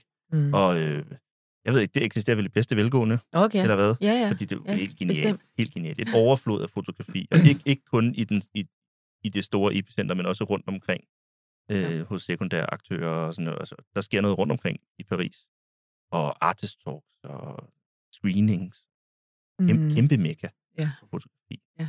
Og øh, hvis man er fan, altså, så er det bare at tage derned med nogle, med nogle lommepenge. Hvem vil ikke gerne til Paris? Ja. Og så er der jo også øh, Arles, øh, hvis man er mere til det, mere sådan lidt øh, dokumentariske, og har de Mhm. vel mest fokus på, kan man sige, som også er hver, hvert år. Og så har vi jo nogle tidsskrifter faktisk i Skandinavien. Vi har jo katalog i Danmark. Ja. Vi har jo øh, Objektiv, som er norsk, og øh, hvad har de noget i Sverige, kan jeg ikke huske, men øh, det kan man jo også. Øh, og vi har et, der hedder Filter, der kommer lidt ind imellem os i Danmark. Mm. Og øh, Nej, men, men mm, undskyld. Hvem skal snakke først? Vi har noget, vi vil sige begge to, kan jeg mærke. Ja, Nå, men jeg tror bare, jeg vil sige uh, tak til den, til den kære lytter, og så at sige, al- alene det, at du stiller spørgsmålet her, er jo et godt tegn på, at du ikke gror fast. Ja. Fordi det er klart, man kommer, det er det værste, der kan ske i fotografi. Man gror fast i en stil, for eksempel. Uh, man er måske heller ikke åben over for de nye ting, der sker, eller, sådan, eller man tør ikke udfordre det, man selv laver. Og det lyder som om, at, uh, at uh, lytteren her selv er bevidst om, at jeg må ikke gro fast. Det synes jeg er en sund tilgang at have. Ja. Det er allerede et godt startsted. Det synes jeg også. Og jeg, jeg vil bare lige, så til sidst bare lige hurtigt sige, vi har været inde på det før. Altså dansk dokumentarisme, øh, som også er en podcast, jo, der har jo altså lavet lidt af en genistreg øh, ved at bringe nyhedsbrevet bag. Så der kan man tilmelde Ja, sig helt ja, gratis. Der kan man præcis. få deres nyhedsbrev. Ja. Det er rigtig, en Det er rigtig rigtig godt. god ting, for Det- der får man rigtig mange nye ting at vide. Mm. Ja. Ja. Og så vil jeg altså også lige slå et øh, slag for Atlas øh, tre publikationer. Altså de her Ja. Piger, vi har snakket om før, de har lavet tre nu. Ja, at, Atla, ikke Atlas. Nej, øh, nej, Atla.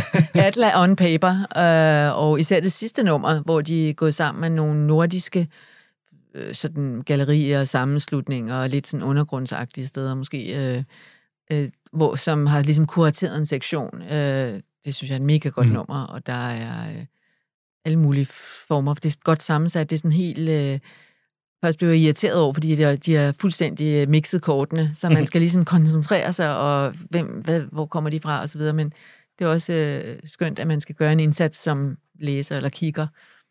Så der får man også meget med om det nye, synes jeg. Ja. Hvis, hvis vi har øh, tid på noget tidspunkt, så bliver det her til en liste. Ja. Øhm, Så bliver det til et nyhedsbrev. så bliver det...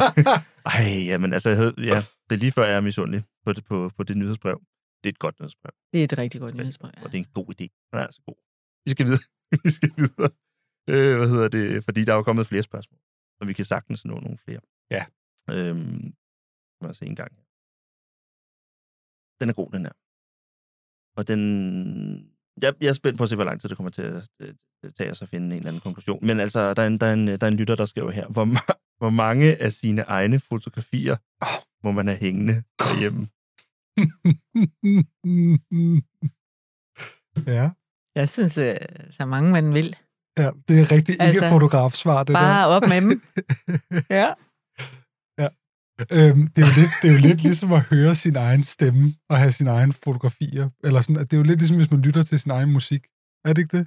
Så hvis du er Kanye West, så tænker jeg, så er det fint, så har så mange af dine egne fotografier hængende, ikke? Men er det fordi, altså, man ikke kan holde det ud, fordi man bliver konfronteret med sig selv, eller er det fordi, at det er sådan blæreagtigt? Hvad er problemet? Oha. Jeg synes det, altså jeg ved ikke, jeg tror, det er en blanding af begge ting, faktisk. Ja. Jeg tror også for mig, jeg, jeg ser altid fejl i mine egne ting. Så jeg har det altid sådan, oh, det er dernede i hjørnet, det var... Det, ja. Men jeg synes mest af alt, det virker mærkeligt, sådan, kom ind i mit mausoleum. Ikke? Jo. Kom ind i C. Klintholms Så også det var mærkeligt, hvis det var en hel lejlighed plastret til med... Okay, så vi, vi skal have... Men et par stykker. Vi skal have, okay, et par stykker. Jeg vil synes, et par stykker var fint. Tre? Ja, tre. Ja. I, øh, i, i måske to, øh, en til tre forskellige rum. To Okay. rum, et eller andet. Ikke i alle rum. Jeg har, jeg har to billeder hængende, som jeg selv har lavet. Men det er to billeder, jeg har taget på en ferie, hvor jeg så har rammet mænd nede hos rammemæren. Så det er ikke sådan Nej. my art. Har, har du dine egne billeder hængende, Kim? Kom så ud med det. Ja, men prøv nu at høre. Det er, det er forfærdeligt. Det er forfærdeligt, det her. Hvad? Okay, øh, så.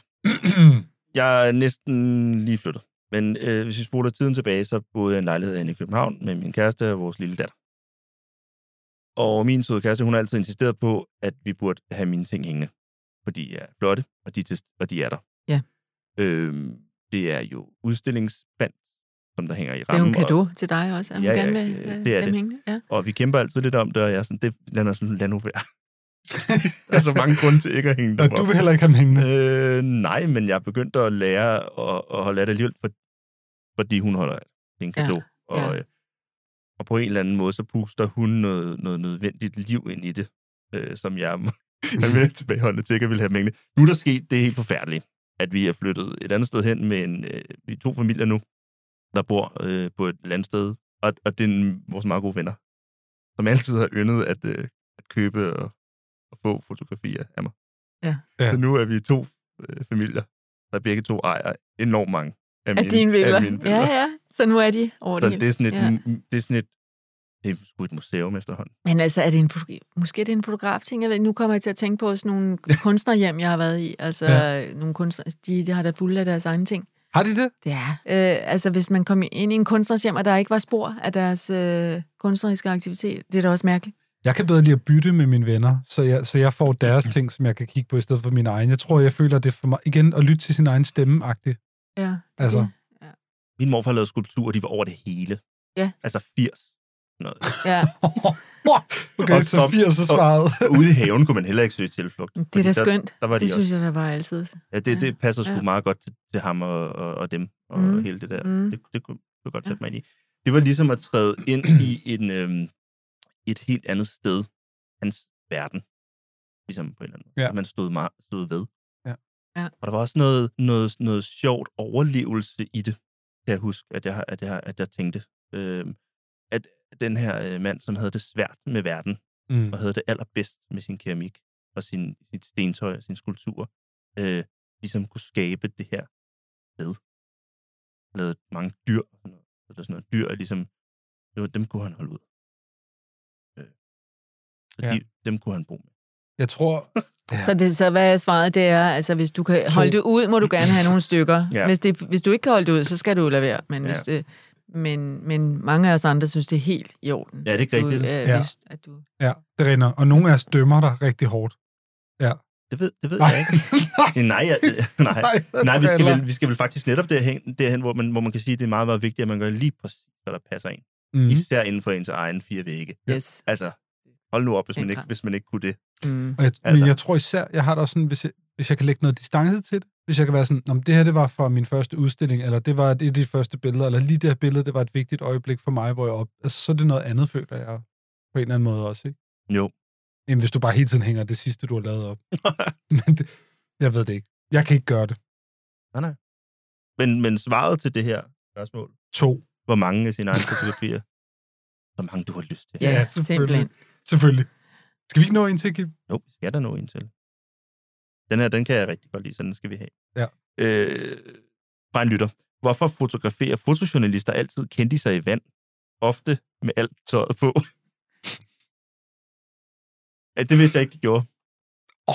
Øhm, Har du ikke set det der Pernille Ja, det må være Vermund? Pen- øh, Pernille Vermund-historien. Ja. Jamen, der kan man se. Ja.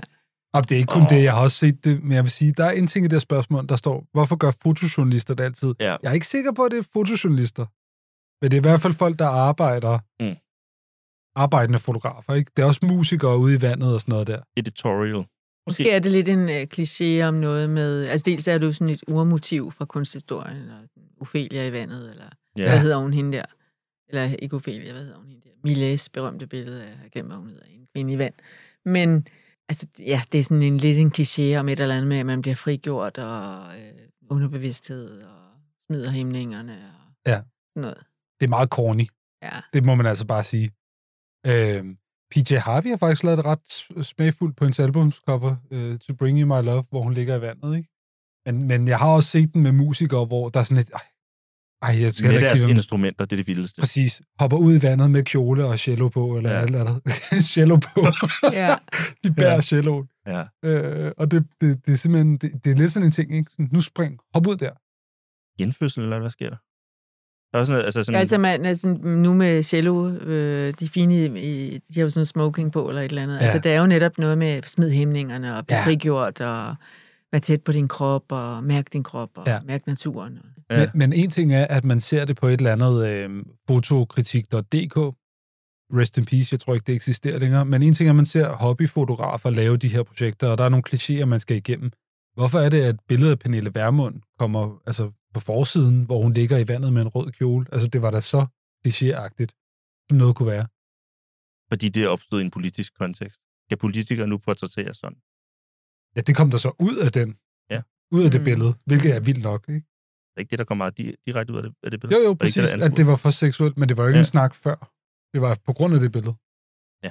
Må du snakke om uh, konkurrerende aviser på den her måde? Det er jo, det er jo Berlinske. jeg. Ja, ja, Ja, det, okay. det er der ikke. Det tror jeg, jeg er en fri fugl. Du bliver ikke sagsøgt? Nej. Okay. Nå, øh, men hvis vi skal svare vores lytter, hvad er det, der sker med det? Vi ved det heller ikke. Nej, men, men det er et, øh, et elgammelt motiv, kan vi høre fra Mette. Det er godt det, gæst. putter lidt historie ind i det. Nå, men det synes jeg, der er nødvendigt. Det, det tror jeg, det er. Altså, det, ja. altså hvad, alt muligt. Badende kvinder og øh, altså mennesker i kroppe i vand Mm. Ja. er et meget gammelt motiv. Og har altid repræsenteret et eller andet med frigjorthed. Og det er jo også sådan, man har det, når man... Altså, jeg elsker at gå i vandet. Det er jo også sådan, det, det er, faktisk. Ja, ja. Men øh, et er, hvordan man selv føler, noget andet er at gøre det til et billede, genkommende billede. Det kan godt blive lidt klichéfyldt. Ja, ja. Vandet spiller, for mig der spiller det sådan, det er også øjnene, der ser, eller det- for mig der spiller det ind i en, en, sådan en, en, en lang tradition for at bruge vandmasser i religiøs sammenhæng, i overgangsritualer og sådan noget. Altså en Mm, dåb, ikke? Ja. Dåbsritualer, genfødsler, begravelser, alle de her enormt store overgangsritualer. Ja. Ganges i Indien, og, og hvad hedder det, Nej, religiøse nej. grupperinger, der, der de, hvor du bliver døbt. Jo, da. Jo, jo, jo. Jo, men, det, det, men, men, men vi snakker om nogen, der siger til nogen, hey, tag lige din cello og din røde kjole og hop ud i vandet. Nå, men, nu putter du alt muligt nej, smuk nej, nej, betydning nej, ned i nej, det her. nej, nej, ikke nødvendigvis. Jeg vil gerne bare tale med Ja. øh, på ideen om, at noget kan være så indgroet i en kultur, Mm, og med at, det, vandet. og at det er det for, af nogle grunde, Mm. og religion er æderhak med noget af det ældste, ligesom filosofi og, og, og neds, nedskrevne øh, historie, vi har på en måde.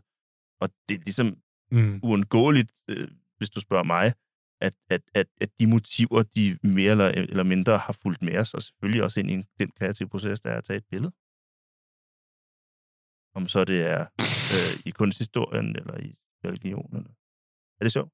Ja, ny, jeg Åh, slap af! Der driller. Ny, Jeg driller. eller Men det er nok et, altså, jeg ved, der er jo også nogle motiver, man ser gå igen i sådan på sko- skoler. Nu har I jo også øh, både selv gået på forskellige fotoskoler og mm. undervist der her og der. Altså, der er også nogle motiver, der ligesom går igen. Der ser man også sådan, altså igen i, i min meget, meget korte øh, amatørfotografkarriere, der, hvor jeg lavede, havde mørkkammer derhjemme og sådan noget. Jeg kommer også i tanke om, at jeg tog sådan nogle øh, billeder af min kæreste i badekar, altså i, i vand, i Yes. badekar Mm. på sådan en forskellig måde, hvor det er jo også noget med, hvis du tager gennem, så ser kroppen sådan lidt anderledes ud, og gennem vand, og så det var, jeg Mm. tror, det er sådan en klassisk begyndermotiv også lidt, Ja. at øh, det med, at sådan, tingene bliver både frigjort og også sådan lidt forvrænget og sådan lidt nøgent og lidt, Klart. lidt af hvert. Det er en kliché.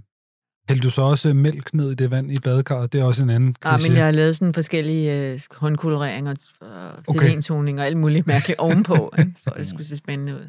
Det er jo det, vi har snakket om det før, altså at der i de her vand og ild og alle de her lidt ustyrlige elementer er, er, er sådan indbygget kontroltab, som man som fotograf også netop kan have, Ja. have behov for en gang imellem. Ja. Det skal være et, Ja. man, Ja. man styrer ligesom alt inden for de her, Ja. øh, øh, den her ramme, man er ved at skabe.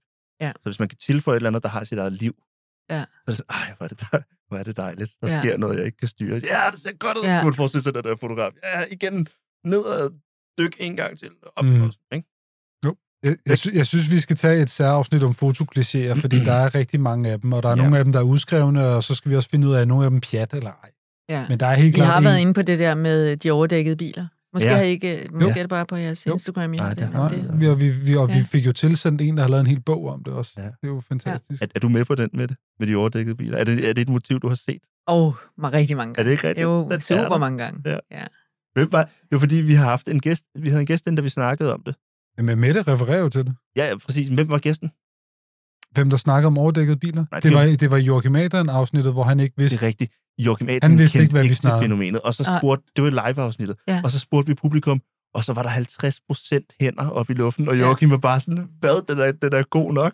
Ja. Det er en ting, og det er en ting. Ja. Ja, men jeg tror også, det der problemet med badekarret med farvet vand, hvor der så ligger en ung kvinde, at det er sådan, hvis man har set det et par gange, så ved man, der er mange, der sidder derude og ved lige, hvad jeg snakker om.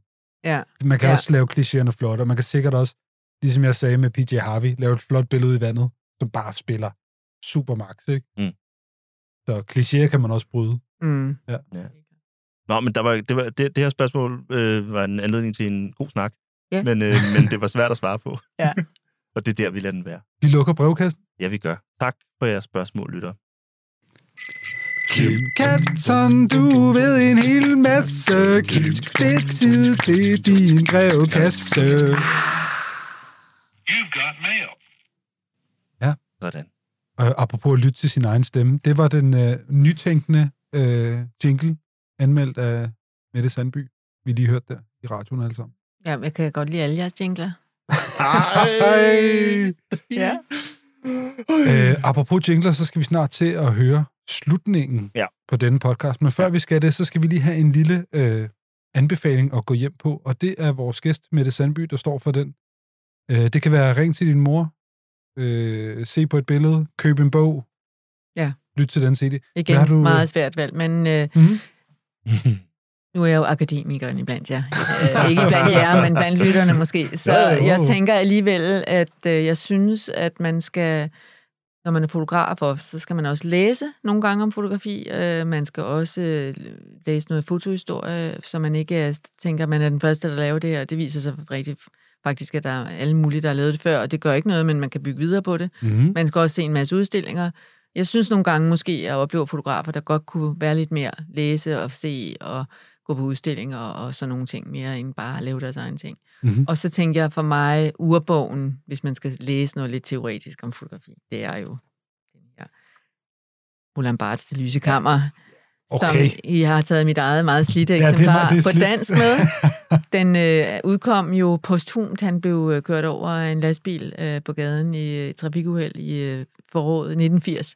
Og så udkom den her bog, som han havde skrevet på lige op til. Mm-hmm. Og Mhm. den blev oversat allerede i 83 øh, til dansk. Og det her er et, et, jeg købte lige, da den blev oversat til dansk og læst. Og den er jo på en måde øh, svær og blevet kritiseret og underlig, men den er jo samtidig også mega nem at læse. Og Bart er jo sådan en, der har skrevet meget om fotografi, og det, jeg synes, der er fedt ved ham, er jo, at han både skriver sådan essayistisk, man kan næsten læse det som en form for roman eller personlig, øh, sådan, det er en essay sammen, mm. eller Mhm. Essaytekster, der er en hel masse om, der er 48 kapitler, den er skrevet over 48 dage, et om dagen, og, øhm, og han skriver jo på det her berømte sådan sorgen over hans mor, der er død for kort tid øh, for inden, de har boet sammen det meste af hans liv, og så prøver han at ligesom bearbejde sorgen over morens død ved at skrive den her bog. Så det bliver flettet sammen med, hvad er det egentlig, der interesserer mig med fotografi, starter han om. Mhm. Jeg synes, altså den første sætning er jo i bogen, øh, han skriver den allerførste sætning her, hvis jeg lige må læse den op hurtigt. Meget gerne. En dag for meget længe siden faldt jeg over et fotografi af Napoleons ældste bror, Jérôme. Jeg sagde da til mig selv med en undren, som jeg ikke siden er kommet over. Jeg ser de øjne, der har set kejseren. Mm. Og så begynder han at sige, hvad, hvad er det med det? Altså, jeg prøvede at finde ud af det. og øh, jeg gik til, altså starter næste kapitel med, hvem kunne hjælpe mig på vej? Og så begynder han ligesom at undersøge, hvad ja. er det med det fotografi? Jeg ser de øjne, der har set mm. på kejseren. Og det er jo det, jeg synes på en eller anden... Altså, og han kan formå at skrive på det der begær efter fotografiet, samtidig med, at han, han er skarp, han er analytisk, han er også politisk øh, reflekteret. Det synes jeg ikke, fordi man skal prøve at skrive som Bart, fordi øh, det kan man også kritisere, det kan være lidt for flyvsk og så videre, mm. men, men øh, den der drive, altså begæret efter at forstå fotografiet i alt dets mangfoldighed, handler den her bog om, og det har også været en personlig inspiration for mig egentlig, at kunne skrive på det begær efter i virkeligheden, at ja, fotografiet er, handler jo om virkeligheden og dem, der har set øh, Napoleon en gang med deres egne øjne, og øh, så er det alt muligt andet, og det kan så meget andet, men ja. øh, det er han rigtig god til at undersøge på sådan en helt øh, detektivagtig, sådan meget fascinerende måde, den bog. Så jeg synes, at hvis man nu også er fotograf, der ikke sådan, øh, overgår at læse alt muligt svære tekster, så kunne man kaste sig over den og bare læse den som en form for poetisk refleksion mm. over det fantastiske. Den er ikke så tyk. Den er ret tynd, ja, mm. og nej, 48 små, tynde kapitler. Og altså den der titel, Det lyse kammer. Hvordan kan man ikke falde for det? ja. Og, og, og den første sætning der. Ja. Det er helt rigtigt. Ja, ja, vi har haft noget med at kigge og blive set på i dag, og blikket og sådan nogle ting der, og hvad kan jeg få? Det, det, der er et godt tema her. Det er en god bog. Du, ja. har, du har læst den, Chris. Øh, når man er på kunsthistorie, så er det en af dem, der man skal kigge på. Ja, jeg, jeg, jeg, jeg tror også, jeg fik den stukket hånden op i Sverige. Tusind tak for den anbefaling. Det er en varm anbefaling til alle vores lyttere. Roland Barthes med det lyse, lyse kammer. kammer ja.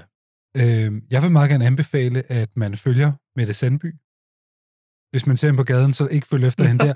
Men på Instagram kan man jo blandt andet følge dig. Er det ikke korrekt? Jo, altså nogle gange, man, jo, det kan man, men jeg har haft sådan lidt, hvad, hmm, hvad skal man egentlig... Øh, hvilken profil skal man have på Instagram, ikke? Altså sådan, jeg lægger ikke, jeg, ikke nogen, jeg tager ikke sådan fotos fra min øh, sommerferie eller sådan noget, så jeg bruger den faktisk øh, mest til at skrive, når, nu har jeg en anmeldelse i Weekendavisen, at det er det. Ja. Hvis man nu synes, den er dyr, og kun vil læse de fotoanmeldelser, jeg har, så kan man se på Instagram, nå, nu har hun noget i dag, ja. så... Ja. Og, og, og... Så, når er du så demokratisk, at du laver, øh, at, at du lægger... Nej, jeg lægger ikke artiklen ud, det må nej. man jo ikke, men nej, jeg nej. lægger et billede ud fra anmeldelsen og skriver, ja. i dag skriver jeg om det her. Ja. ja. Og så kan og man så jo kan man øh, gå ned på biblioteket, og, eller man kan købe den, eller et eller andet, ikke? Hvad, hvad har du øh, gang i for tiden? Hvad, hvad er det næste, der kommer ud af Mette Sandby? Det er øh, to bøger. Den ene er om øh, familiealbums fra 60'erne, og familiefotografiet fra 60'erne og frem, som jeg skriver på for tiden. Ja. Og så er Bliver det udgivet på forlag, eller? Ja, jeg skriver den på engelsk. Det er jo det, man meget skal i vores dage. I, okay. øh, altså, jeg skriver ting på dansk, men sådan bøger, de, øh, jeg har skrevet mange bøger på dansk, men nu mm. de senere år er jeg begyndt at tænke, det, nu man skal ja, international. Det skal man være meget yes. I, i akademikerverdenen. Så det er en bog, bliver et bog på en udlandsk forlag, og så bliver, øh, laver jeg en anden bog sammen med en håndfuld øh, kvindelige fotohistorikere rundt i Norden, hvor vi skriver en bog om kvindelige fotografer i Norden omkring år 1900. Den bliver også på engelsk, fordi vi synes, at der er noget der. Mm. Kvinderne, vi var jo øh, meget tidligt ude med at få kvindernes øh, valgret i øh, øh, stemmeret. I Finland var nogle af de første, jeg tror i 1906, så kom Danmark i 1915, og vi er meget tidligere end rigtig mange andre lande. Mm. Og der er utrolig mange, var utrolig mange kvindelige sådan professionelle studiefotografer, så mange af dem var øh, involveret i kvindebevægelsen, og, eller kampen for ja, kvindernes stemmeret okay. og sådan noget. Og der er vi begyndt at finde ud af, at der er noget der i de nordiske lande, så den, øh, det vi arbejder vi på en bog nu. Det er da spændende. Ah, det er vildt spændende. Ja, og det skal ud over landets grænser. Det skal ud over landets grænser, ja. ja. Jeg vil i hvert fald anbefale, at man holder øje med de her bøger. Og så vil jeg sige mange gange tak, fordi du vil være med i Fotoklubben med det Sandby. Det har okay. simpelthen været en fornøjelse at have dig her. I lige måde. Det har været virkelig, virkelig dejligt, hvor tak vi er blevet meget klogere i det her afsnit. Ja, det er vi. Rigtig dejligt. Og jeg kan, jeg kan stadig ikke finde ud af at afslutte. Jeg vil ikke afslutte. Nej, men det er også det er dejligt at snakke om fotografi, og der er så meget, man kan tage fat i, og det er jo bare skønt. Hver gang. Så vi må lave nogle flere afsnit, Kim. Det er ja. simpelthen det eneste. Det er det eneste, jeg gør. Det er det eneste, jeg gør. Tak med det igen. Og øh, så vil jeg sige tak til dig, kære lytter, for at du lyttede med. Øh, du må meget gerne følge os på Instagram, hvor vi lægger nyheder ud og deler nogle af de her historier fra afsnittet. Du må også gerne dele afsnittet med en ven. giv os en anmeldelse i iTunes, eller hvor end du lytter til det her henne.